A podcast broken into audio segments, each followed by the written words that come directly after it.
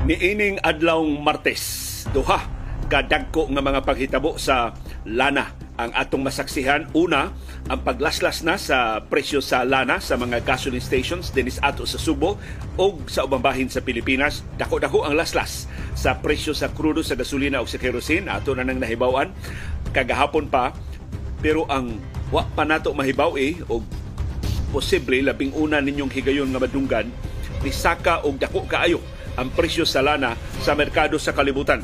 tres dolyares kada baril ang pagsaka sa presyo sa lana sa world market. Atong subayon karong butaga unsay hinungdan ini. Samtang doon natay latest COVID nineteen cases, doon natay update ining kanihit sa atong mga medical healthcare workers. Unsa may rason ini? Matod sa Professional Regulations Commission, daghan kay ta mga doktor, daghan kay ta mga nurses, pero wa mo practice sa ilang profesyon. Murag katunga ra sa mga lisensyado nga mga doktor o mga nurses ang nagpractice sa ilang profesyon. Samtang ang kanhit sa mga magtutudlo, gisugyot sa mga magtutudlo nga mag-hire ta o igong gidaghanon sa mga magtutudlo kada tuig aron matapakan ang kanhit. Sa mosunod nga unom ka tuig, gibasura ni Vice-Presidente Sara Duterte-Carpio nga mao sa atong Education Secretary. Matod ni Carpio, way igo nga kwarta ang gobyerno para sa pag-hire o ingon anak kadaghan ng mga magtutudlo.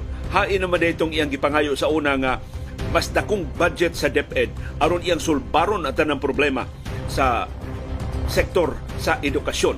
Ato ng tukion karong butaga. Doon sa tay update sa investigasyon sa pangis nga pagpatay ni Gobernador Roel Degamo sa Negros Oriental. Dugang mga kasong kriminal ang napasaka na sa mga prosecutors sa Department of Justice ngadto sa korte.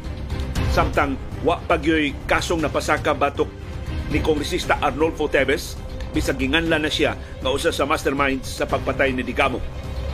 O makapaakpiki ni Kongresista Arnie Teves kay iyang manghod ang kanhi gobernador sa Negros Oriental nga si Pryde Henry Teves, niauhag na siya magawang manoy pauli na. Kaysa gusto nimong sa dili imo magyung tubagon, kining tanang mga pasangil, kining tanang mga kaso batok nimo. Og mas maayo mo pauli ka aron imo na ning matubag kay silang ubang mga Teves na uwaw na nga ang tibuok pamilya, ang tanang nag-apelyido og Teves na duhig ining pasangil na si Kongresista Arnolfo Teves ang utok sa pagpatay sa ilang karibal sa politika na si Gobernador Roel Degamo. Murag din puntuha, mas maayong baruganan sa manghod kaysa maguwang. Maybe, hopefully, makumbinser na si Kongresista Arnolfo Teves, iyamang gi-invoke ang seguridad siyang pamilya na mo'y hinungdan nga di siyang pauli, karon ang iyang pamilya na. Mo'y ni auhag niya sa pagpauli. Siya rog magmutalaw lang gihapon ni si Kongresista Arnolfo Teves niya noot musakay siya sa labing dali nga panahon siya private jet na amang kuno siya magtago-tago ron sa mga drug lord sa Cambodia aron mo pauli na dinis ato pag-atubang sa tanang mga kaso ug pasangil batok niya.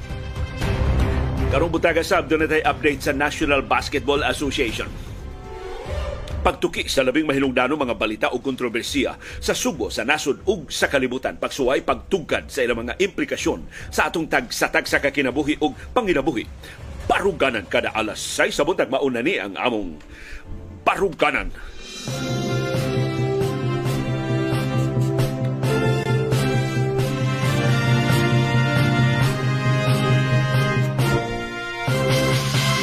Live gikan diri sa Bukirang Barangay sa Kasili sa Konsolasyon sa Amihanang Subo. Maayong sayong kabuntagon kanatong tanan. Adlaw karong Martes, Marso twenty-eight, twenty twenty-three. ika trese na nga semana sa tuig twenty twenty-three, ika eighty-seven na rong adlaw karong tuiga. Kumusta man ang atong kahimtang sa panahon ang syudad ug ang probinsya sa Subo? Padayong gidominahan sa init nga hangin gikan sa Pasifiko nga gitawag sa Pag-asa og easterly sa ato pa init og alimuota tibok adlaw karong adlawa. Mausab ni ang kahimtang sa panahon sa tibuok Kabisayan, sa tibuok Mindanao, sa tibuok Metro Manila ug sa dakong bahin sa Luzon. Ang bugtong na lahi ug kahimtang sa panahon mao ra ang Batanes ug ang Babuyan Islands, do na sila share line. Naiagom sila ron sa pag-abot sa bugnaw o init nga hangin, so mas uwanon sila dito sa Batanes o sa Babuyan. Dinis ato doon naghihapoy patak-patak na pag-uwan tungod sa interkoreksyon sa localized thunderstorms. Maunay pasidaan sa pag-asa ang localized thunderstorms tungod sa grabing kainit sa adlawan, mas masuyop ang kabahin sa itong bodies of water, dadon nga sa panganod pinagi sa evaporation, dayon muyung-yung siya sa panganod o matagak pagbalik isip patak-patak na pag-uwan, pagpanugdog o pagpangilat sa condensation. Mauna ang cycle, water cycle sa nga og moy muhatang nato og pag-uwan-uwan o gitawag na og localized thunderstorms. Natungod sa grabe nagyong kainit og sa kaalimuot, nagpalaban ko sa ChatGPT. Kini ChatGPT bisan unsay imong pangayoon iyang ihatag.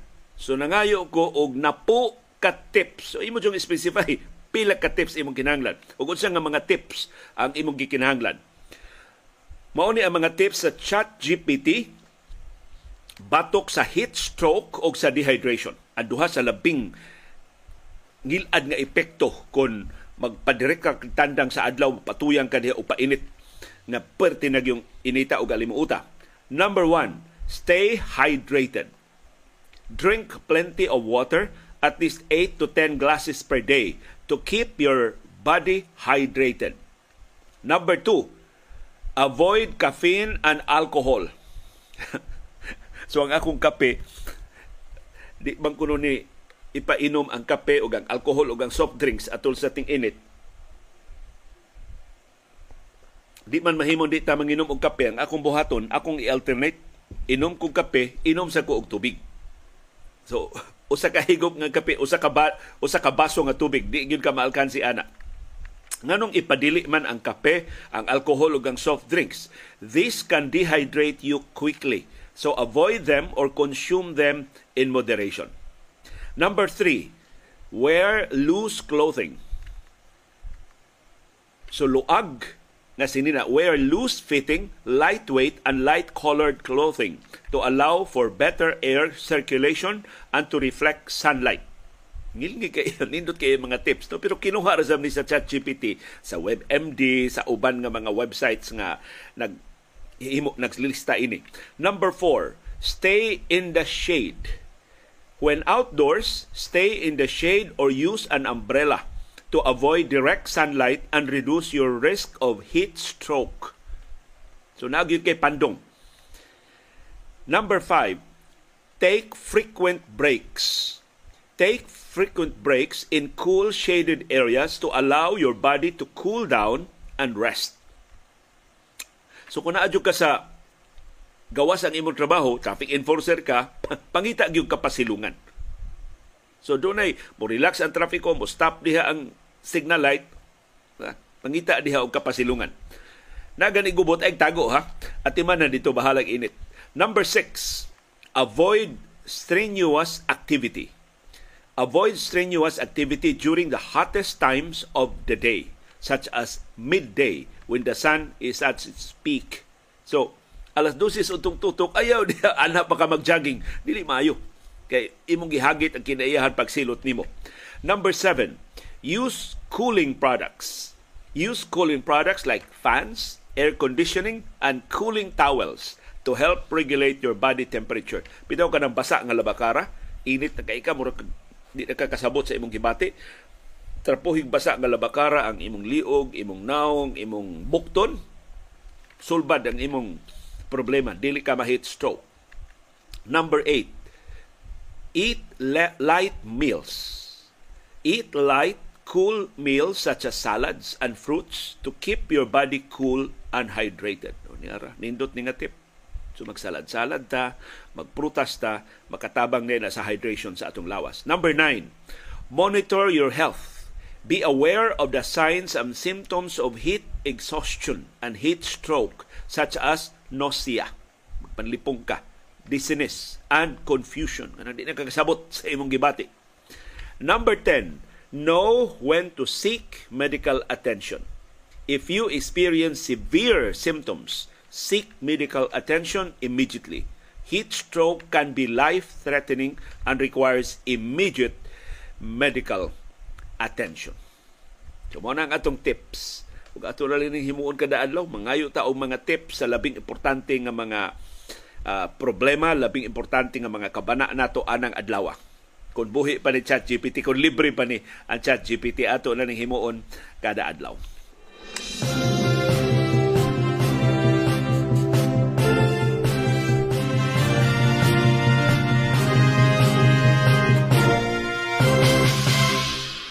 Og arita sa good news o bad news mahitungod sa lana. Unahon nato ang good news, gipatuma na karong orasa sa mga gasoline stations diri sa Subo, sa Bohol, sa Negros Oriental, sa Siquijor, sa Leyte, sa Rilete, Biliran, sa Samar, Northern Samar, Eastern Samar og tanang mga probinsya sa tibok Pilipinas ang laslas, dako nga laslas sa presyo sa mga produkto sa lana. Sugod alas sais karong buntag, kasagaran sa mga gasoline stations, nipatuman na niining maong laslas. Pipila ka gasoline stations, labi na ang mga gipanag-iya sa Caltex o sa Clean Fuel, ganina rang tungang gabi, nipatuman ining laslas. Ang krudo, gilaslasan og one point thirty kada litro. Dako-dako. Ang gasolina, gilaslasan og eighty-five centavos ang kada litro. Ang kerosene, gilaslasan og one point ninety ang kada litro. Ang rason ini mao ang kabalaka nga ang banking crisis nga nihakop sa Estados Unidos ug sa pipila ka nasod sa Europa posibleng manakod sa tibuok kalibutanon nga ekonomiya. Nikalma na na karon, so mao nang arita sa bad news. Nisaka ang presyo sa lana sa world market pagtapos sa trading sa unang adlaw karong semana. Kapin three dolyares kada baril perting dakoa sa saka sa presyo sa lana sa world market. Ang unang rason mao ang pagkalma na sa financial sector. Nakumbinser na ang merkado nga tinud-anay gyud ang pag-rescue sa Estados Unidos sa nanira nga bangko diha sa Silicon Valley o daghang kwarta ang Switzerland aron nga ikalukat sa bolilyaso sa Credit Suisse nga gipalit na siyang dako, mas dako nga karibal ang U B S o nilgigig pundo ang Germany aron nga luwason ang Deutsche Bank ug uban niya mga financial institutions nga naapiki. Pero ang labing dakong rason ngano nga dako kay saka sa presyo sa lana sa world market human sa unang adlaw sa trading gahapong adlaw mao ang pagkahulga sa supply sa lana. Kay giundang sa Iraq ang iyang export sa krudo gikan sa rehiyon sa Kurdistan, kining semi-autonomous region sa Iraq nga Kurdistan. Mao ni nakapabalaka nga posibleng magnihit ang kalibutanon nga supply sa lana. Ang produksyon sa lana sa Iraq gikan sa Kurdistan region naa karon dako kay risgo human gihunong ang export sa krudo. Maunang napugos ang mga oil companies nga nag-operate diha sa Kurdistan sa pag-divert sa ilang krudo ngadto sa ilang storage. Kaya sige baya na silang bombardiyo og krudo. Unya di naman i-export. So kailang ilang ipundo. Unya ang ilang kapasidad limitado man. Asa man nila butang ang krudo. Posible babugwak na ngatos dagat. Posible mausik lang ang krudo ha. Kaya wa man sila kapunduhan. Tungod ini panagsungi sa Iraq o sa Turkey. So mao ni ang labing dakong rason nga nung pertindako sa sulbong sa presyo sa lana ug kung magpadayon ni diday na masulbad sa mosunod nga mga adlaw posible do na tay aumento simbako sa presyo sa lana dinhi sa ato sa Pilipinas.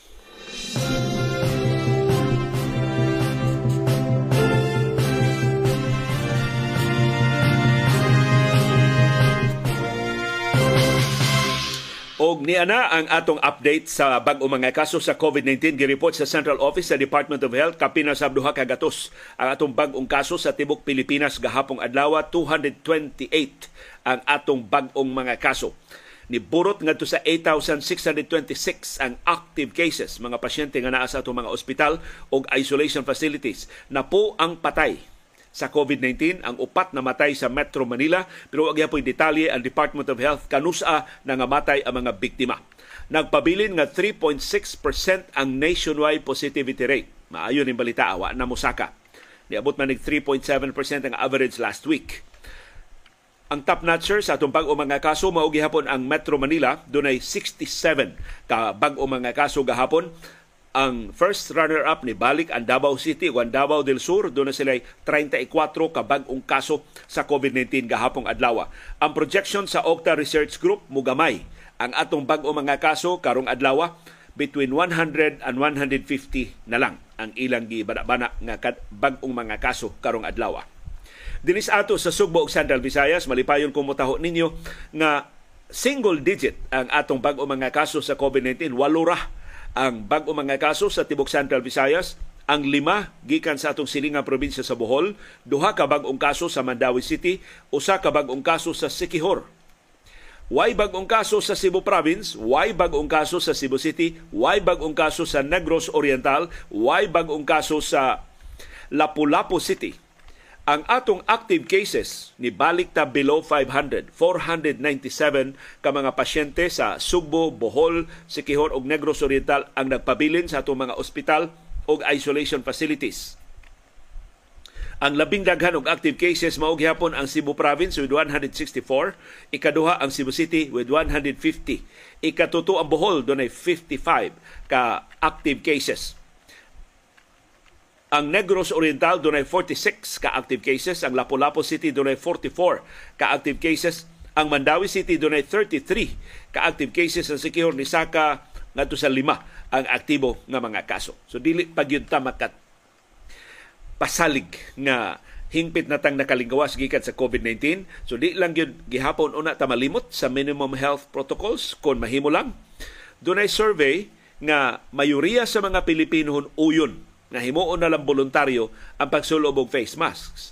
Pero mayoriya nila ganahan nga magpadayon pagsulob sa face masks. Ug para nako maayo nang balitaan. Kay ang face mask dili lang proteksyon gikan sa COVID nineteen, proteksyon nato gikan sa uban pang mga common kaayo nga viral infections, sama sa sipon, sama sa ubo, T B. Ato nang malikayan kung mag face mask ta. So daghan mang daghan mo ingon nga di na makita-an atong kagwapo atong kagwapa sa face mask. I tell you, daghan kaayong mas gwapo ug mas gwapa tungod sa face mask. So, tungod sa atong kahimsog, labi nagduna in town atong mga ginikanan, atong mga apuhan, atong kauban sa bahay, posible sila matakdan, be responsible. Padayon ta magsulob sa face masks, labi na sa crowded areas. Padayon tang mulikay sa wa kinahanglan ng mga tapok-tapok, padayon tang mubadlong sa mga kiat-kiat. Mga balita o komentaryo nga imong gikinahanglan, dinhi sa programa nga imong masaligan, Baruganan. Ari natas problema sa atong mga healthcare workers. Ang Pilipinas dunay igo nga supply sa mga healthcare workers. Ang problema, katunga ra nila ang nagpractice sa ilang profesyon. Ang laing katunga ambot unsay rason, tungod ba kas kagamay sa suhulan, tungod ba sa lisod, kalisod sa trabaho, o tungod ba kay dunay mas maayo nga opportunities, wa mo giusikan ang ilang medical profession. Matod sa Professional Regulation Commission, Professional Regulatory Commission, P R C, sa ilang pag-atubang sa mga senador kagahapon, dunay nine hundred fifty-one thousand one hundred five ka rehistrado nga mga nurses. Pero five hundred nine thousand two hundred ninety-seven ra ang nagpractice sa ilang profesyon, or fifty-three point five five percent. So gamay lang kaiglabaw sa katunga sa mga nurses. Ang laing katunga sa mga nurses, pila man ni nine hundred fifty-one minus five hundred nine moabot og four hundred thousand plus. Wa mag-practice sa ilang profesyon. Hain maning kapin four hundred thousand ka nurses nganong wa man mo practice sa ilang profesyon. Nag-call center. Kay mas dagko magsweldo ang call center kaysa mga nurses diha sa ato mga ospital, labi na sa ato mga private hospitals. Ang uban nagnegosyo. Daghan kay nurses ako na ilan balampuson kayo ang ilang negosyo. Sa ato pa ang labing dako rason ang kagamay sa sweldo sa mga nurses. Mao na nga wa sila mag-practice sa ilang profesyon.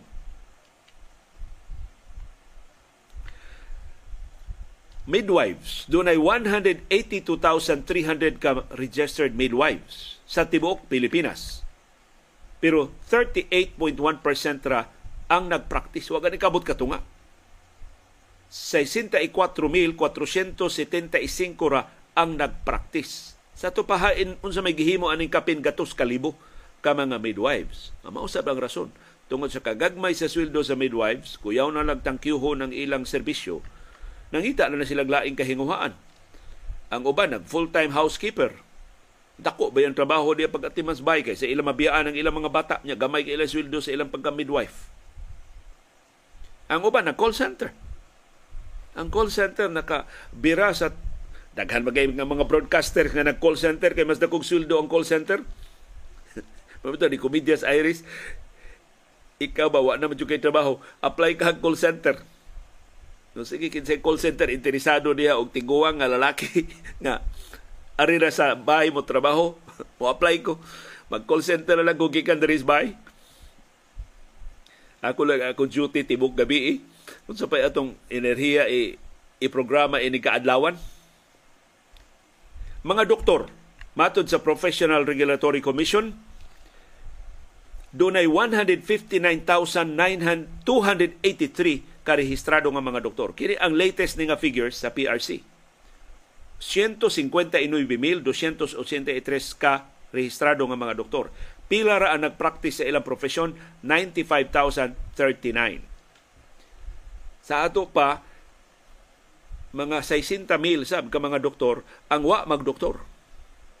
Na ako'y nailhan doktor, tag-iya o dako kaayong restaurant, perting nindota siya negosyo. Nga nung mag-doktor pa man siya.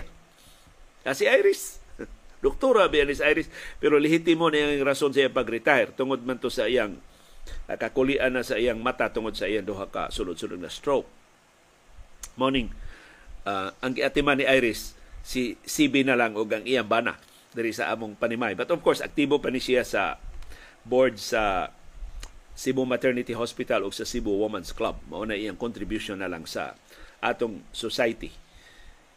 fifty-nine point seven percent ra sa rehistrado ng mga doktor ang aktibo, ang nagpractice sa ilang profesyon. I don't know, wa i-clarify sa P R C na appeal ba sa I H A P ang mga doktor o ang mga nurses nga ni abroad. Technically, nagpractice sila silang profesyon, wa lang din sa Pilipinas. Kay tuwa man sila sa ubang kanasuran. Atul sa samang hearing sa Senado gahapon, ang Department of Health niingon nga ang gidaghanon sa ato mga doktor o mga nurses din sa Pilipinas kuwang hagbong sa ratio nga gitakda sa World Health Organization. Ang standard di ay nga ratio mauni forty-four point five ka healthcare workers sa kada ten thousand ka mga pasyente, ten thousand population. So pila man na, nagkinahanglan taog for fourteen ka mga doktor kada ten thousand ka mga mulupyo. Nagkinahanglan twenty-seven ka mga nurses para sa ten thousand ka mga mulupyo. Nagkinahanglan two ka midwives para sa kada ten thousand nga, pop- nga populasyon. Ang populasyon karon sa Pilipinas sigon sa Department of Health one hundred eleven thousand five hundred seventy-two. Correction, one hundred eleven million five hundred seventy-two thousand two hundred fifty-four. Sa ato pa, nagkinahanglan taog one hundred sixteen thousand thirty-two ka mga doktor. Ya pila to na practice ra ninety thousand ra kapin. Kuwang. Nagkinahanglan tag one hundred twenty-five thousand eight hundred ninety nurses. Ato tong balikod pila ka nurses ang nagpractice sa ilang profesyon? five hundred nine thousand ra ka mga nurses ang nagpractice sa ilang profesyon.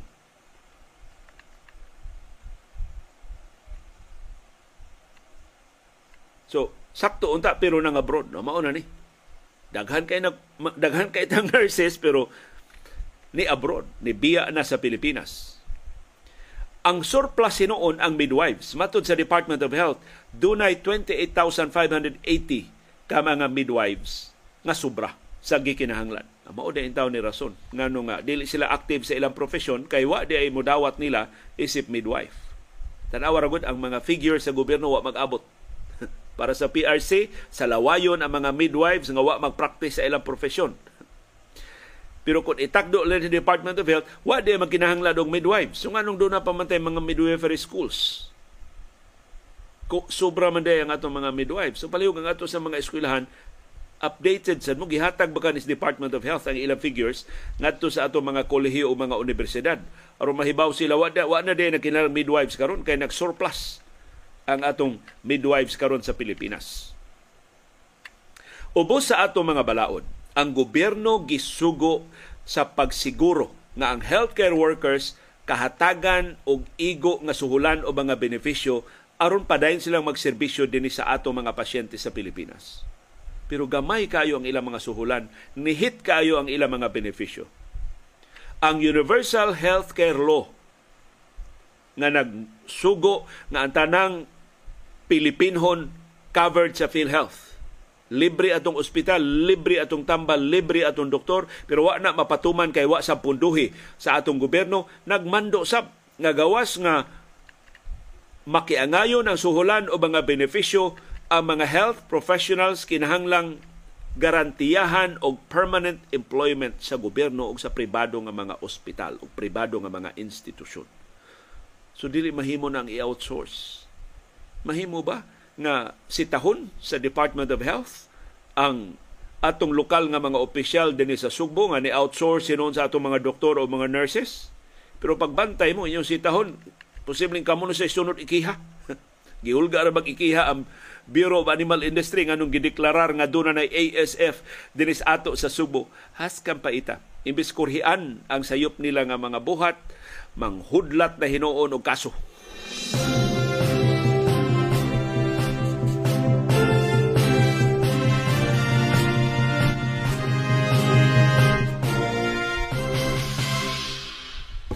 Arita sa laing problemado nga opisyal sa gobyerno si Vice-Presidente Sara Duterte-Carpio. Imbis mo hangop og mga ideya kung saan pagsulbad ang atong krisis sa edukasyon, kay di man ni ordinaryo nga problema sa atong edukasyon, krisis ni. Kuwang tag teachers, kuwang tag libro, kuwang tag classrooms, nangahagbong atong mga bata, di nakasabot sa ilang mga gibasa, kana kun makabasa sila. Unsa pa may laing problema sa edukasyon nga wa nato? Pero si Education Secretary Sara Duterte-Carpio mo diretsog basura ining mga sugyot sa pagsulbad sa atong problema sa edukasyon. Mura gyud siya og doon na ba sa iyang ideya? Matod ni Carpio, imposible kining sugyot sa grupo sa mga magtutudlo pag-hire og thirty thousand public school teachers og sa pag-budget og one hundred billion pesos sa Departamento sa Edukasyon kada tuig. Gilalis ni Carpio ang sugyot sa Alliance of Concerned Teachers na ang DepEd mo hire og thirty thousand teachers kada tuig hangtod twenty twenty-eight aron makabot ang ideal class size na thirty-five students kada classroom. Matod ni Carpio, kining Alliance of Concerned Teachers nihimo sa sugyot nga obviously deceptive. Pangilad ko ning sugyot. Tanawa ra. Wa gali susiha ba ang merito sa sugyot nga kinahanglan sulbaron ang kakuwang sa mga magtutudlo. Nangilad ko no, ang Alliance of Concerned Teachers.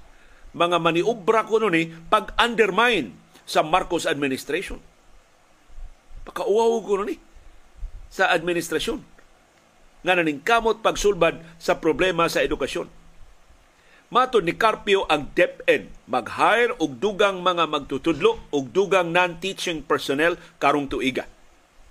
Gitakda nga mo-deploy og dugang school administrative officers ang DepEd pag-complement sa mga magtutudlo og maibanan ang ilang administrative tasks. So muna baruganan ni Carpio. Sa way pagsusi unsa ka makiangayon ang pag-hire og dugang thirty mil ka mga magtutudlo. Iyang gisalikway ang Alliance of Concerned Teachers nga mga komunista kuno. May pakuno ilang kundinahon ang pagpangatake sa N P A sa Masbate kaysa maghimo sila ining pangilad nga sugyot. Sige, atong kundinahon ang pagpangatake, angayan nga kundinahon ang pagpangatake sa N P A diha sa Masbate. Unya, nasulbad ang kakuwang sa ato mga magtutudlo. Katapaw ining atong Education Secretary. Pero niya ang detalye sa sugyot sa Alliance of Concerned Teachers. Wa gani ni baliha ni Carpio.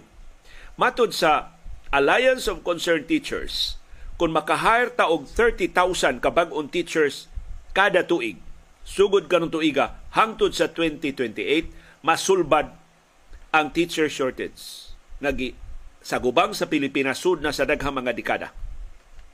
Mahimo na lang thirty-five ka estudyante sa usa ka classroom. Og aron kaminusan ang classroom backlog, ang kakuwang sa atong classrooms nga moabot og one hundred sixty-five thousand ka classrooms ang kuwang. Ni sugyot sab ang Alliance of Concerned Teachers nga mugahin ang gobyerno og six percent sa iyang gross domestic product para sa edukasyon. Why lalis? Kinanasulbaron ang kakuwang sa mga magtutudlo. O gihatagan ta sa mathematics sa Alliance of Concerned Teachers na thirty thousand. twenty-five thousand ang teaching personnel, five thousand non-teaching personnel para sa administrative chores. Kana bang magsimpa nagdukduk sa computer ang mga magtutudlo imbis magleksyon sa ilang mga bata. Imbis magandam sa ilang le- lesson plan, magsimpa diha og suwat og mga reports. Kay daghan man kaining mga reportorial requirements ang Departamento sa Edukasyon karon. Kuwang atong classrooms, kinahanglan ng sulbaron. So, ingon si Carpio, bugal-bugal ko nun eh. O pangilad ko nun ang gihimo sa Alliance of Concerned Teachers. So, Secretary Carpio, Education Secretary Carpio, Vice President Carpio, unsa may imong alternatibo. Pangilad man gani sa Alliance of Concerned Teachers, unsa unong pagsulbad ang kakuwang sa teachers. Ang gibuhat sa gobyerno, mag-hire ta og ten thousand ka teachers kada tuig. Last year, naka-hire tag eleven thousand. Maayo na. Pero ang gikilanlan na itong i-hire, thirty thousand every year up to twenty twenty-eight. Aron masulbad ang kanhit sa mga magtutudlo. Oh. Ang imong rason, kay way kwarta ang gobyerno. Hay man padung ang kwarta sa gobyerno naa sa imong intelligence fund. Na sa imong confidential fund. Iba na ka nato ka ng mga gastos gobyerno nga way klaro. For example, himo, paghimo ragod mong kwintada, ang House of Representatives, misteryoso kay ng ilang pundo, murag anli ng ilang pundo, kada Christmas break, ang labing menos, labing gamay nga Christmas bonus madawat sa kada kongresista, two hundred thousand pesos. two hundred thousand pesos ang ilang Christmas bonus. Kana ang sulti lang. Wa pa ta kahibaw sa mga under the table. Pila ka kongresista sa House of Representatives karon, three hundred ka kongresista. three hundred times two hundred thousand. Diin manggikan ang kwartaha. Kadato ining ato mga kongresista, nganong hatagan man hinon nato og dagko kay bonus unsa dako kay ngilngi kay ilang trabaho? Mas taas man ilang bakasyon kaysa ilang trabaho. Mangita ka og mga gasto nga wa kinahanglan, daghan kaayong kakuhaan ng gobyerno aron makahire ta og dugang mga magtutudlo way lalis. So kini ba si Vice Presidente og Education Secretary Sara Duterte-Carpio mura nig amahan bitaw nga sugarol? Nagiingnan siya ang mga anak nga pa kuwang majud pa ang atong pagkaon pa. Di manggit mi nga mga busog sa atong pamahaw paniudtog panihapon, hay kay maayo pa atong dugangan og tulo ka kilong bugas kada adlaw. Ang dili kada adlaw, tulo ka kilong bugas atong paliton kada semana. Aron mabusog ta sa atong atong pagkaon. Moingon nga man, "Oy, pangilan og maniobra na inyong sugyot ha. Wa tay kwarta. Ngano mga, mga bisyon mamuog dugang bugas?" Yes, gigutom ta, pero wa may kwarta. Agwantahon na to ng kanihit sa atong bugas. Sige lang kabasiyo atong bugasan. Pero padayon dere akong loto. Padayon akong budget para swertres. Padayon akong budget para kasino. So ang wa kinahanglan na wa dili hilabtan. Padayon ang budget dito sa wa kinahanglan nga mga kiat-kiat o mga bisyo o mga kapritso. Ang labing gikinahanglan, way kwarta. O kung mga haskag sugit pagsulbad sa labing sulbarunon, dinalian unta nga problema, mangingilad ka. Imong gi-undermine ang Marcos administration. Pero apparently si Vice Presidente Sara Duterte-Carpio nakalimot sa iyang sulti. Sa iyang pag-atubang sa Kongreso, pagparalipod sa budget sa Departamento sa Edukasyon, unsay sulti ni Vice Presidente Sara Duterte-Carpio. O kini documented niya, dili ni buot-buot, dili ni fake news.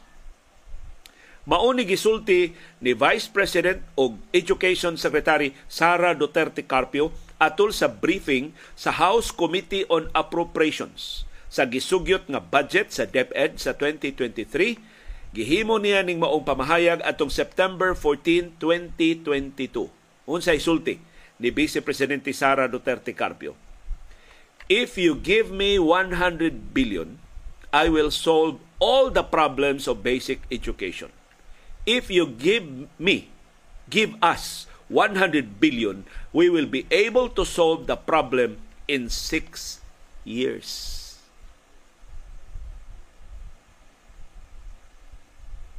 Ikaw, Vice Presidente Sara Duterte-Carpio, ang niuna og sugyot nga tumanon ang gitakda nga six percent sa atong gross domestic product i-budget sa Departamento sa Edukasyon. Pilay atong budget karon five point two six eight trillion, pilay six percent sa five point two six eight trillion, ninety-seven billion, i-round off nimo one hundred billion pesos. Ikay ni sugyot aning kantidara. Unya karon nga ang imong sugyot gikopya sa Alliance of Concerned Teachers, mga komunista na ang act. Nangilad na sila. Nag-undermine na sila sa Marcos administration. Sa imo di ang pagsugyot og one hundred billion pesos nga budget aron imong masulbad ang tanang problema sa edukasyon in six years. Nag-undermine sa deka sa Marcos administration. Pakauwaw di ito sa administrasyon ang imong gihimo aron nga mulig-on imong kandidatura pagka-presidente sa twenty twenty-eight. Magduda na kita. Duna by sud ang bakukang ining atong Education Secretary. Dili magpa-interview, way klarong sinultihan, imbis edukasyon ang atimanon, mga komunista mo'y sigihan niya og balikas. Unsa man intay atraso sa katawhang Pilipinhon. Anong gihatagan man silang mga opisyal sa gobernong ingon ini kataphaw?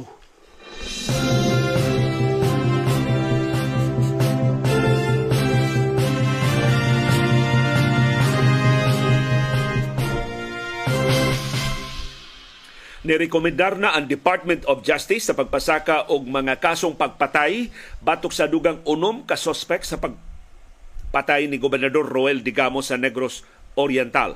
Ang mga prosecutors sa D O J nirekomendar pagpasaka og siyam ka count sa murder batok sa unom ka mga suspitsado sa pagpatay nilang Gobernador Roel Degamo, Jesse Boyay, Jose Marie Ramirez, Jomar Canseco, Crispin Vallega, Jerome Makiling, Florence Kinikito, Joseph Renada o Michael Fabugais. Mauintaw ni ang siyam nga nangamatay. Apil na si Governor Degamo atol atong pagpangrakrak dito sud sa ilang compound sa lungsod sa Pamplona sa Negros Oriental atong Marso four.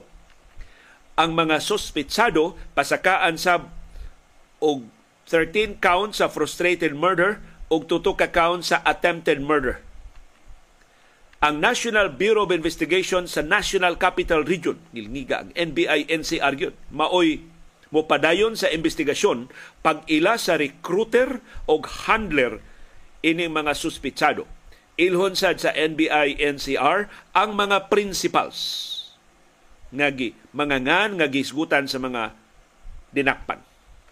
So doon na ni mga ngan, sama sa nga ni Kongresista Arnolfo Teves, pero wa pa sila i-appeal sa mga kas sa gikiha kagahapong adlawa kay magkinahanglan pagduga mga ebidensya paglambigit nila. Na sila ginagsugo, sila ginagfinance, sila ginagpapuyo, sila ginagmobilize ining mga suspitsado pagpatay nilang Gobernador Roel Degamo o kaubanan. Kining mga kaso nga gipasaka sa D O J ikuyog na ni sa nahauna nga mga kaso nga gipasaka sa Office of the Provincial Prosecutor sa Negros Oriental batok atong upat ka mga unang dinakpan. Pipila lang ka oras human sa pagpatay ni Degamo, doon naman dayo upat nga nadakpan, gikiha dayon, i-appeal na ning kasuha. Kay maura man yung mga kasuha ang gipasaka. Kung mahinuduman sa yung bahin sa Marso, ang mga prosecutors ni pasaka na og kasong murder batok sa upat ka mga suspitsado og dunay napugduha ka John Doe's nga gi-appeal sa kaso nga gipasaka. So paspas ang pag-irog sa investigasyon sa pagpatay ni Gobernador Roel Degamo. Sana all. Hinaot ang tanang mga kaso, ang tanang mga patay, ingon ani sab kapaspas ang investigasyon. Di lang tungod kay aliado sa administrasyon, gobernador sa Negros Oriental, ug suod sa politika ni Presidente Ferdinand Marcos mao'y biktima.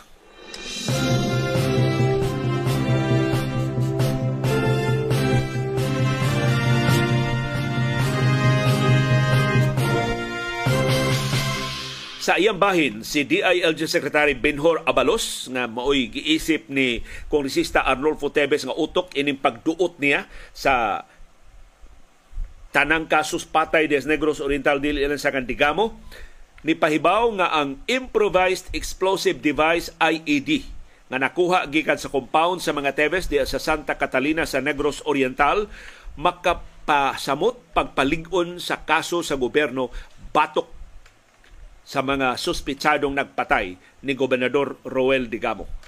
Kining I E D nakit-an sud sa compound nga gipanag-iya sa manghod ni Kongresista Arnolfo Teves na si kanhi Negros Oriental Governor Pryde Henry Teves. Ang I E D puno sa napo ka mga armas nga naglakip sa tuto ka rifle, mga bala sa nine millimeter, mga bala sa kalibre forty-five nga pistola, mga bala sa M fourteen rifle o mga bala sa shotgun na nakuha sa kapulisan gikan sa compound ni kanhi Gobernador Pryde Henry Teves. So niingon si Abalos, idugang ni sa mga kasong uh, o sa mga ebidensya nga gamiton sa mga kasong gipasaka. Matun ni Abalos, iyang gidasunan ang sulti ni Justice Secretary Boyeng Rimulya ni takdo ni sa testimonya sa mga suspect nga duna sila I E D. Nakakita sila sa mga tao ni Teves nga nag-andam sa I E D o sa R P G. O ni takdo sa sila ang testimonya na gamitan untag R P G ang unang pagsuway pagpatay ni Degamo. Pero daghan mang maangin, unya murag dunay problema sa distansya mo tong wa kuno madayon. So, maton ni Abalos, nagkalig-on ang mga kaso sa gobyerno. Pero para ni Teves, planted ng tanan. Dili na tinuod na mga ebidensya, kay di na siya bugo na kung doon na siya mga armas iyang ipresentar, iyang lang biyaan na makitaan o masakmit sa gobyerno. Na apparently, wa niya biyae, iyang gilubong. Tiyan mo ng six feet ang gilaw mo sa lungag. Nagikubkub sa bakho una nakitaan kining mga armas. Natultulan na lang ni sa C I D G kay mga sakop mismo ni Teves maoy ni pahibaw sa C I D G. Most possibly, kining pipilas mga dinakpan maoy ni ingon nga dito gilubong. Naadihan dapita gilubong. Mutong ang bakho, daghan ni ingon. Gamitan ka na dihang mga metal detectors, I'm sure. Doon na gigamit diha ang mga metal detectors, pero mas epektibo sa metal detectors ang testimonya sa mga nakakita gyud giun sa paglubong, diin gilubong ang mga armas. Mao nang natultulan dayon. Pero niya may mga bala sa M fourteen, wa pa man makuha ang M fourteen. So daghan pa ng mga gilubong diha nga wa pa matultuli. Amot doon bay metal detector nga makadetect og metal six feet below. Hinaot nga gamiton ang bag-o mga teknolohiya aron masusig yun. Kay daghan na nagduda nga ang mga Teves murag mga Kristiyanos nga ang patuan. No? Ambot unsay giandaman nila ini daghan kay nga mga armas or maybe kabahin ni silang panghudlat. Ay mo diyag subi-subi, ay mo diyag sukul-sukul kay doon na may armory. Mahimo mo na mong pabuthan sa among R P G o sa among improvised explosive device.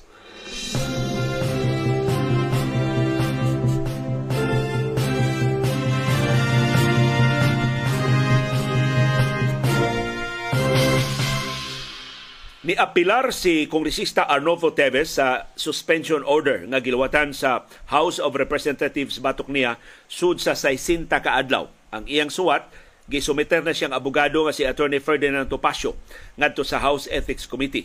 Pero murag dunay mas dakong problema si Teves kay posibleng dili lang suspenso ang iyang mahiaguman nga silot.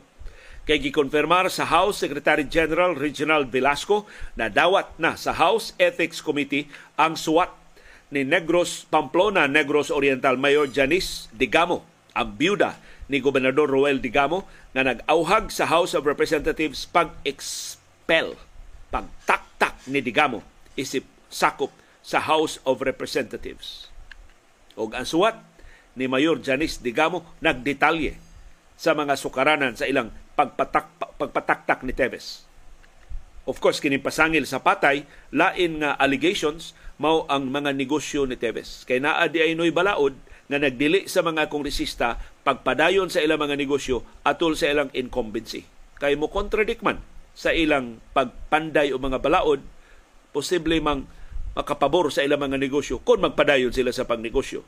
Ya siya ang kaugalingong admission si Teves ni angkon man nga nag-operate siya mga outlet sa Lotto o nag-operate siya og isabong sa kanito.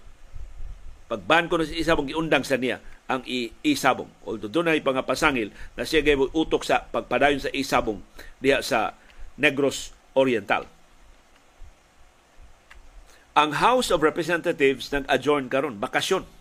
Taas na yung bakasyon sa Semana Santa sa ato mga kongresistag, mga senador. Mas taas lagi nilang bakasyon kaysa trabaho. Pero matod sa House Secretary General, ang Committee on Ethics makahimo ra gyud nga mag-meeting. Way lagda nga nagdili sa mga committees pagpadayon pag-function atol sa bakasyon sa House of Representatives. So posible ila na ning matuki ang petition letter sa byuda ni Gobernador Roel Degamo. Ang Ethics Committee mahimong musumiter sa ilang findings o mga rekomendasyon inigresyum sa sesyon sa House unya sa Mayo eight. Sus grabiha. Atong bakasyon kutubra liwa sa Semana Santa. Ang bakasyon sa mga kongresista, mga senador tibuok Abril wa sila trabaho unya na sa ikaduhang semana sa Mayo sila mo report pagbalik sa ilang trabaho. Grabiha. Dagko kay mga sugulan, dagko kaayong mga benepisyo, tag-as pa dyan kaayong bakasyon. Hain mang hustisya, ining nasura. Ang ordinaryo itaw mga trabahante, bugat kay mga trabaho, dili pabayran sa ilang mga benepisyo, ilansang pagyunugubos kayo ang ilang mga suhulan. Kung mahinumduman, ang House of Representatives unanimous nga ni suspenso ni Teves Sud sa duha ka buwan tungod siyang pagpalta sa mga sesyon sa House of Representatives. Mahimong itudlo sa mosunod nga mga adlaw ang caretaker diha sa iyang distrito. So aron dili mapasagdan ang mga panginahanglan sa mga mihuras sa third district sa Negros Oriental, dunay representante either ang speaker maoy caretaker or mag-designate ang speaker og taga Negros Oriental na kongresista i-appeal na lang ang third district sa imong mga proyekto na pasiugdahan. Ang abogado ni Teves masaligon hinoon makumbinser niya ang mga kongresista nga di makiangayon ang pagsuspenso ni Teves. Kay wa man wa gi tuyo si Teves pag absent. Gusto rin siya mo appeal sa sesyon but virtually. Gikan sa gawa sa nasod siya mag-virtual lang, mag-video conference lang pag-appeal sa sesyon. Mawam sa hangyo ni Senador Laila de Lima na mo appeal lang siya sa sesyon sa Senador. Kay Senador pabaya siya dihang una siyang gipriso. Dihas Campo Crame, gibalibaran si de Lima. Wa gyud siya tuguti na maka-appeal sa sesyon. Magsuwat-suwat lang intaos de Lima kinamot sa iya mga proposed bills of legislation sa Senado sa una.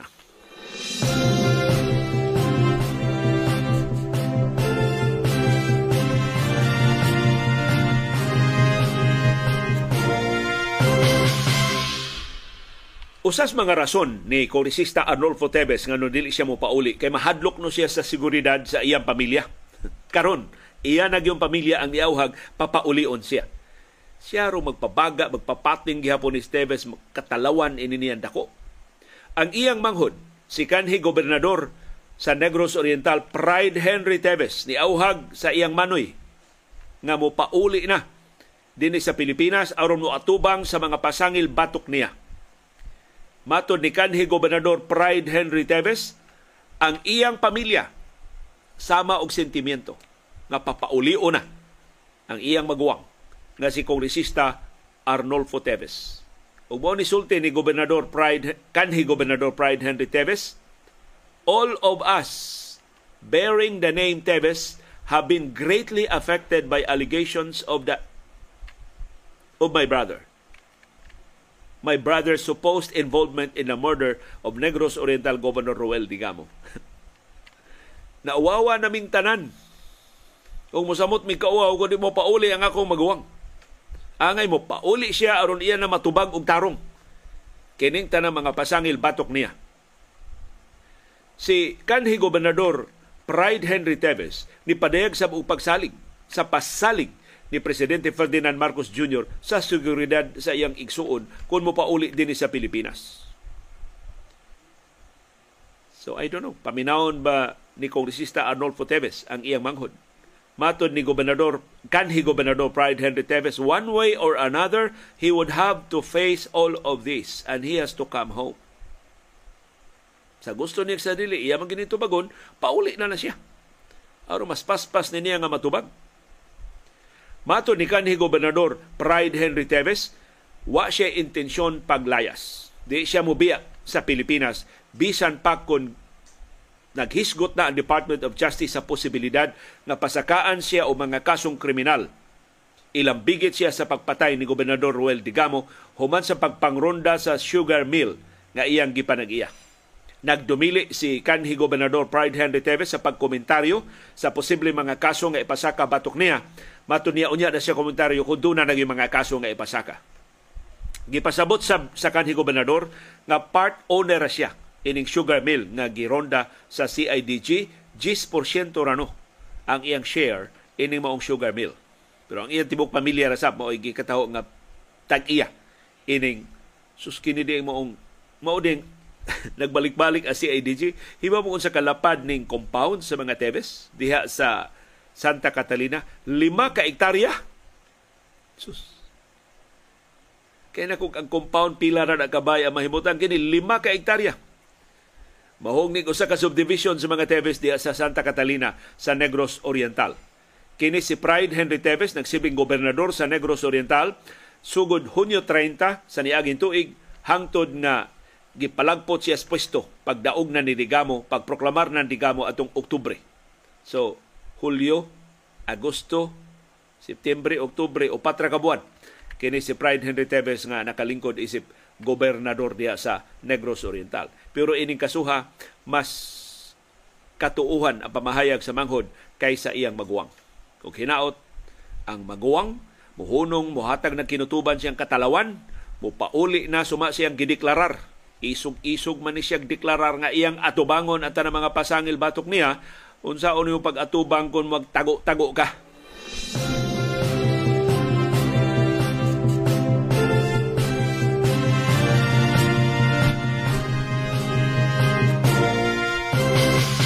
Og doon na na desisyon ang International Criminal Court sa petisyon sa gobyerno sa Pilipinas na ipahunong ang investigasyon sa drug war, sa extrajudicial killings nga naglambigit ni kanhi Presidente Rodrigo Duterte og siyang mga sinugo dinhi sa Pilipinas.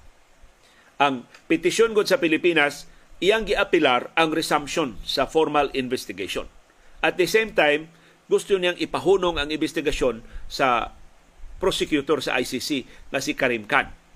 Matod sa Appeals Chamber sa I C C, dili kinahanglan nga hunungon ang investigasyon sa prosecutor na si Karim Khan.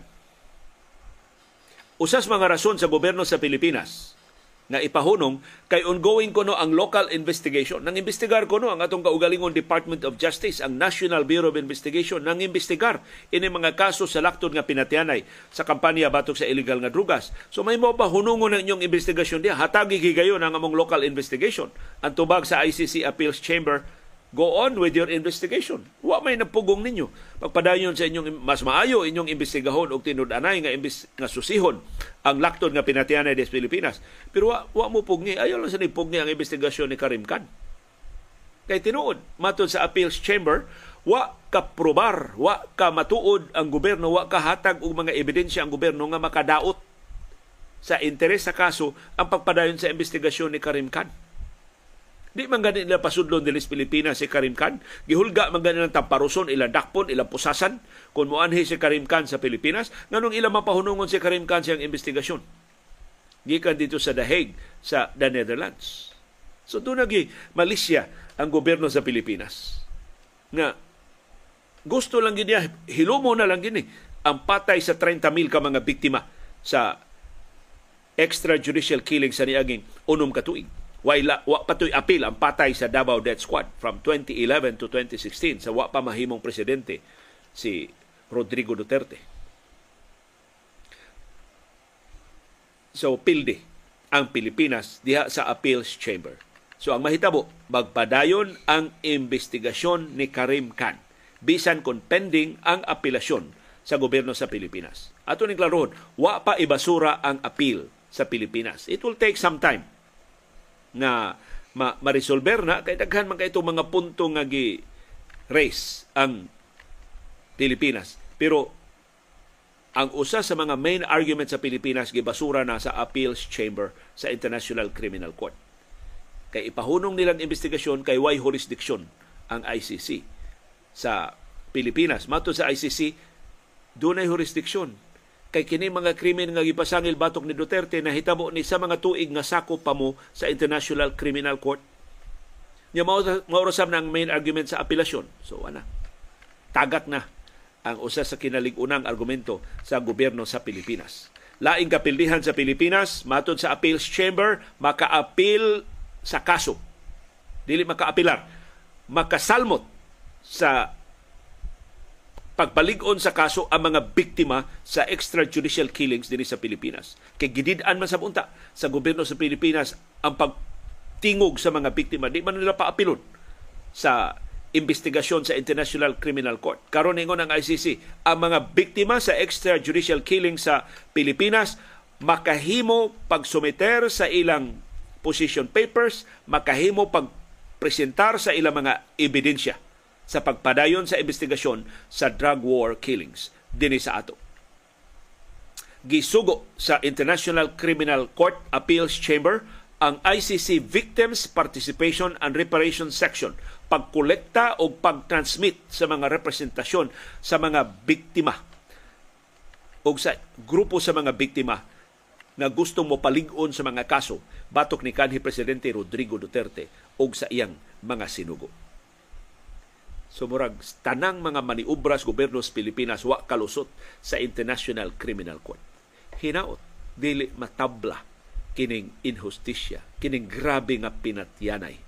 Mas grabe pa ning pinatyanana gidaghanon sa mga nangamatay kaysa martial law ni Ferdinand Marcos Senior Hinaot ang iyang junior makamatngon dili ni iyang atraso ug dili niya angay duphan si kanhi Presidente Rodrigo Duterte na nagpatuyang rasab siyang pinatyanay sa iyang administrasyon.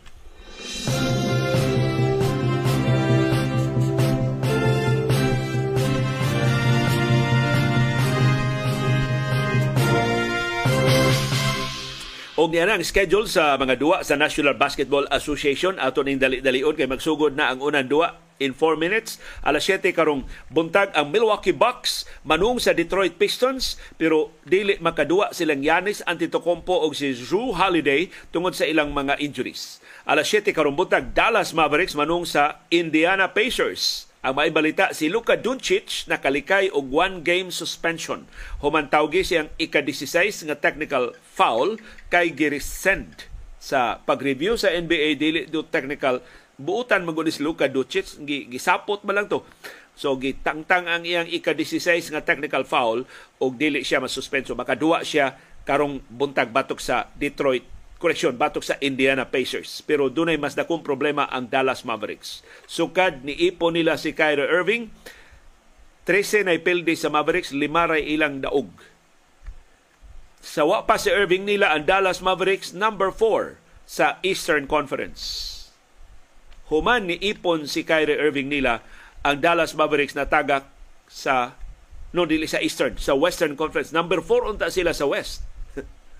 Karon number eleven na lang sila sa Western Conference. Mas, ta- mas taas pagranggo nila ang Los Angeles Lakers. So doon ay problema ang chemistry ni Luka Doncic ug ni Kyrie Irving. Alas siyete trenta karong buntag ang Houston Rockets manung sa Madison Square Garden ang home court sa New York Knicks. Alas nuwebe karong buntag Phoenix Suns manung sa Utah Jazz nga panguluhan sa Filipino. Ambot makaduwa na ba di ay si Jordan Clarkson sa Jazz. Alas nuwebe trenta karong buntag ang Philadelphia seventy-sixers manung sa Denver Nuggets pero di makaduwa si Joel Embiid. Makabalik na hinon pagduwa si James Harden. Alas diyes karong buntag ang New Orleans Pelicans manung sa Portland Trail Blazers sa Oregon. Alas diyes karong buntag ang Minnesota Timberwolves adto sa California kay ilang sulngon ang Sacramento Kings. Og alas diyes trenta karong buntag ang Chicago Bulls magpabilin sa Los Angeles. Human nila ihawa ang Lakers kagahapon, manung sila karon sa samang home court pero ang ilang ikasangka mao ang sister team, ang ang silingan nga team, ang Los Angeles Clippers.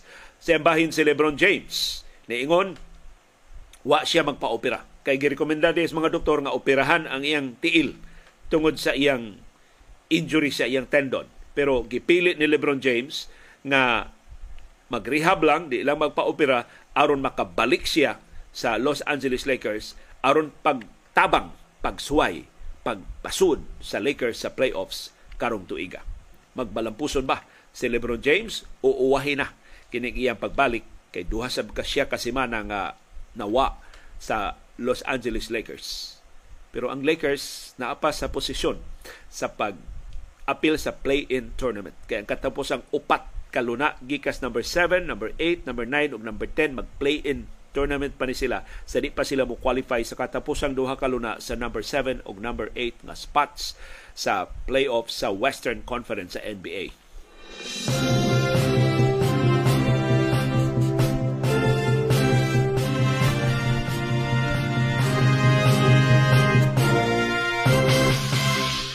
Og daghang salamat sa inyong pagpakabana og sa inyong pagkomentaryo og sa inyong pagpadayag sa inyong mga opinyon.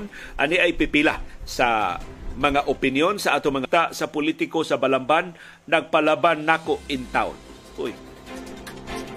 Dango po diag abogado aron pagbadlong anang land grabbing cases kundo naman diha sa Balamban. Sa di pa maparihang Balamban sa Negros Oriental simbako. Samtang si Attorney Alan Cardenas ni sugyot nga nung nagkaguliyang kining nasura, matod niya basta di pa mapasar ang anti-dynasty law, gubot gihapon permi a Pilipinas. Usana sa mga sulbat aron nga matarong ang atong liderato sa nasod. Samtang si Rod Marvin Baring niingon, kaluoy nato mga Pilipino, kita ray gidrama sa atong presidente o nakapait daghan gihapong nituo ni B B M. Good luck natong tanan kun ang mga Pilipino magpakabuta o bungol ra gihapon sa kamatuuran. Sakto gyud, right? Or kinsa ni si Rod Marvin Baring. All caps pa gyud ang iyang komentaryo. Si E C Garcia niingon, ang enforcers mahitungon ni sa atong pagpadayag itong simpatiya sa mga traffic enforcers o sa mga polis o gubang magtrabaho diha sa kadalanan. Matod ni E C Garcia, ang enforcers ray luoy liyo kay working under the heat of the sun. Dili ang polis. Sige man na silang sakay-sakay sa ilang service vehicle. Di oy, in fairness sa mga polis, nakakita ko mga polis nga nag-foot patrol diha sa Cebu City. Maybe kasagaras mga polis magsakay sa ilang patrol car, pero na sa mga beat policemen, tingali ka ng mga bagong patrolman, nag-foot patrol siya, magkadusingot in town, kaya mag-uniform yaman. Samtang mag-patrolya sila diha sa ilang kadalanan, diin sila ma-assign. O si Ma'am Bex Tagalog, mahitungod sa ChatGPT, lehitimo na ang iyang concern. Ang tanang information we give to ChatGPT, di ba kuyaw magamit sa scam or bank hacking? If anyone would ask about us, anybody which is on record na, kuyaw po, di ba? What do you think? Naman Bex Tagalog, ang imong ihatag nga information sa ChatGPT, kana rasang information nga makatabang nimo pagkuha og tukma nga tubag. Ayaw ihatag imong bank account number. Ayaw ihatag ang imong cellphone number. Ihatag lang unsay negosyo nimo, unsay imong panginabuhi, real estate, naa ba ka sa akadim, gusto ba ba ka magnegosyo og kan-anan, dili man na magamit diri sa hacking batok nimo. Of course magbantay ta na dili nato i-share ang atong personal information online. So ayaw ayaw ihatag kana unnecessary na. Nganong imo mang ihatag ang imong address? Nganong ihatag man nimo ang imong ingna lang naa ka sa Cebu City? Ayaw ihatag imong specific na address. Pero di ka kinahanglan mohatag sa imong private information ngadto sa ChatGPT. Kaya ang ChatGPT, wa man na makikila-ila nimo. Dili man ni dating site. Ihatag lang ang circumstansya nga makatabang sa ChatGPT pag-customize sa iyang tubag nimo aron mas helpful ang iyang tubag nimo. Kung naghisgot man ta og kining mga prompts nga doon na nakaroon kurso nga prompt engineering, ni ay mas ngilngig pa ni nga prompt. Imbis maghuna-huna ka unsay kanang prompt, unsay imong ipangutana, unsay imong pakisayran sa ChatGPT aron iyang mahatag nimo ang imong gikinahanglan nga kasayuran. Manang kailangan magtamod kag thesaurus, unsay appropriate nga mga terms aron makasabot ang ChatGPT unsa gi imong tuyo. I-specify nimo gahapon ni suway jugonay ta- taas kay nga artikulo akong gi-copy and paste sa ChatGPT ug akong giinan ang ChatGPT rewrite this uh, Uh, and make it similar to the style of Ernest Hemingway. Hibaw ka ang artikulo, mga napo ka paragraphs, nahimo na lang duha, tulo ka paragraphs. Kay katos Ernest Hemingway, journalist man to. Bugbo ka itong mga sentences. So ang mga highfalutin kaayo ng mga words, so, gitangtang niya, simple mga itong sinuwatan sa Ernest Hemingway. So ingon ana, ang ChatGPT mo hatag. So unsaon pag-prompt ang ChatGPT aron nga makasabot siya sa imong gusto? Pangutana ang ChatGPT unsay labing maayong prompt nga iyang masabtan. So siya mismo ang pa-generate og prompt kaysa maguna-una pagka unsay i-prompt. Ang ChatGPT mismo, ChatGPT, gusto kong uh, magnegosyo og baboy. Kay taas gyapon kay halin ang baboy bisan dunay A S F. Unsa man ako pag negosyo og baboy? Unsa may prompt nga akong himuon aron nga hatagan ko nimo og detalye sa negosyo sa baboy? So ang ChatGPT rasan, mo imo generate og prompt, ug ang maong prompt imo sang i-baus niya aron mohatag na siya sa iyang sa tukma nga kasayuran. So timan ni ang ChatGPT mura ni siya og writing assistant lagi, mura research assistant. Im- kining tanan available man gud sa internet, pero it would take you hours or days or weeks unan imo makuha kini maong kasayuran. Sa pipila lang ka segundos mahimo ning makuha sa ChatGPT para nimo. So wa ka makasaha, wa ka makahimo og krimen, wa ka mangawat og ideya sa ubang mga tao. Research man ni. Eh. Gamitan ng information nga makolekta sa ChatGPT to formulate your own arguments, to reinforce your own opinion, your own stand on a particular controversy. So, di na ka kinahanglan eskwela og prompt engineering, ang ChatGPT mao'y pahimoa og prompt para niya. Og ang ChatGPT mas makarespond kung imong ingnon, like a doctor, what so-and-so. No? Like an engineer, sumura siya og, ah, sige, ang ako ning language sa engineering. Or, like yourself, ChatGPT, unsa may prompt kung mauni akong gusto nga pakisayran. So, wag yo'y, wag yo'y balaod, wag yo'y lagda, nagdili ninyo pagsuwaid. Himua ang tanan nga mga nahuna-hunaan ninyo diya sa ChatGPT pagkuha sa labing tukma nga kasayuran. Parihara ba na mo, musugo ka sa imong kauban, bay? Suwatir ako diha og poem, bay? Maura imong tugon, eh. Suwatan ka niya poem sa iro. Mureklamo ka, o anong poem man sa iro? Wa man ka mo ingon nga poem staw. So, specify o sa imong sugo sa ChatGPT aron specific sad ang iyang tubag nimo. Daghang salamat sa inyong padayon nga pagpakabana. Nagkasalamat sa inyong pa- padayon nga pakigbisog, pagtugad sa mga implikasyon sa labing mahilungdanon nga mga paghitabo sa atong palibot. Aron kitang tanan, makaangkon sa kahigayunan pag-umol sa labing gawasnon, labing makiangayon, o labing ligon nga baruganan. Maukad to ang among baruganan. Unsay imong baruganan. Daghang salamat sa imong pakiguban.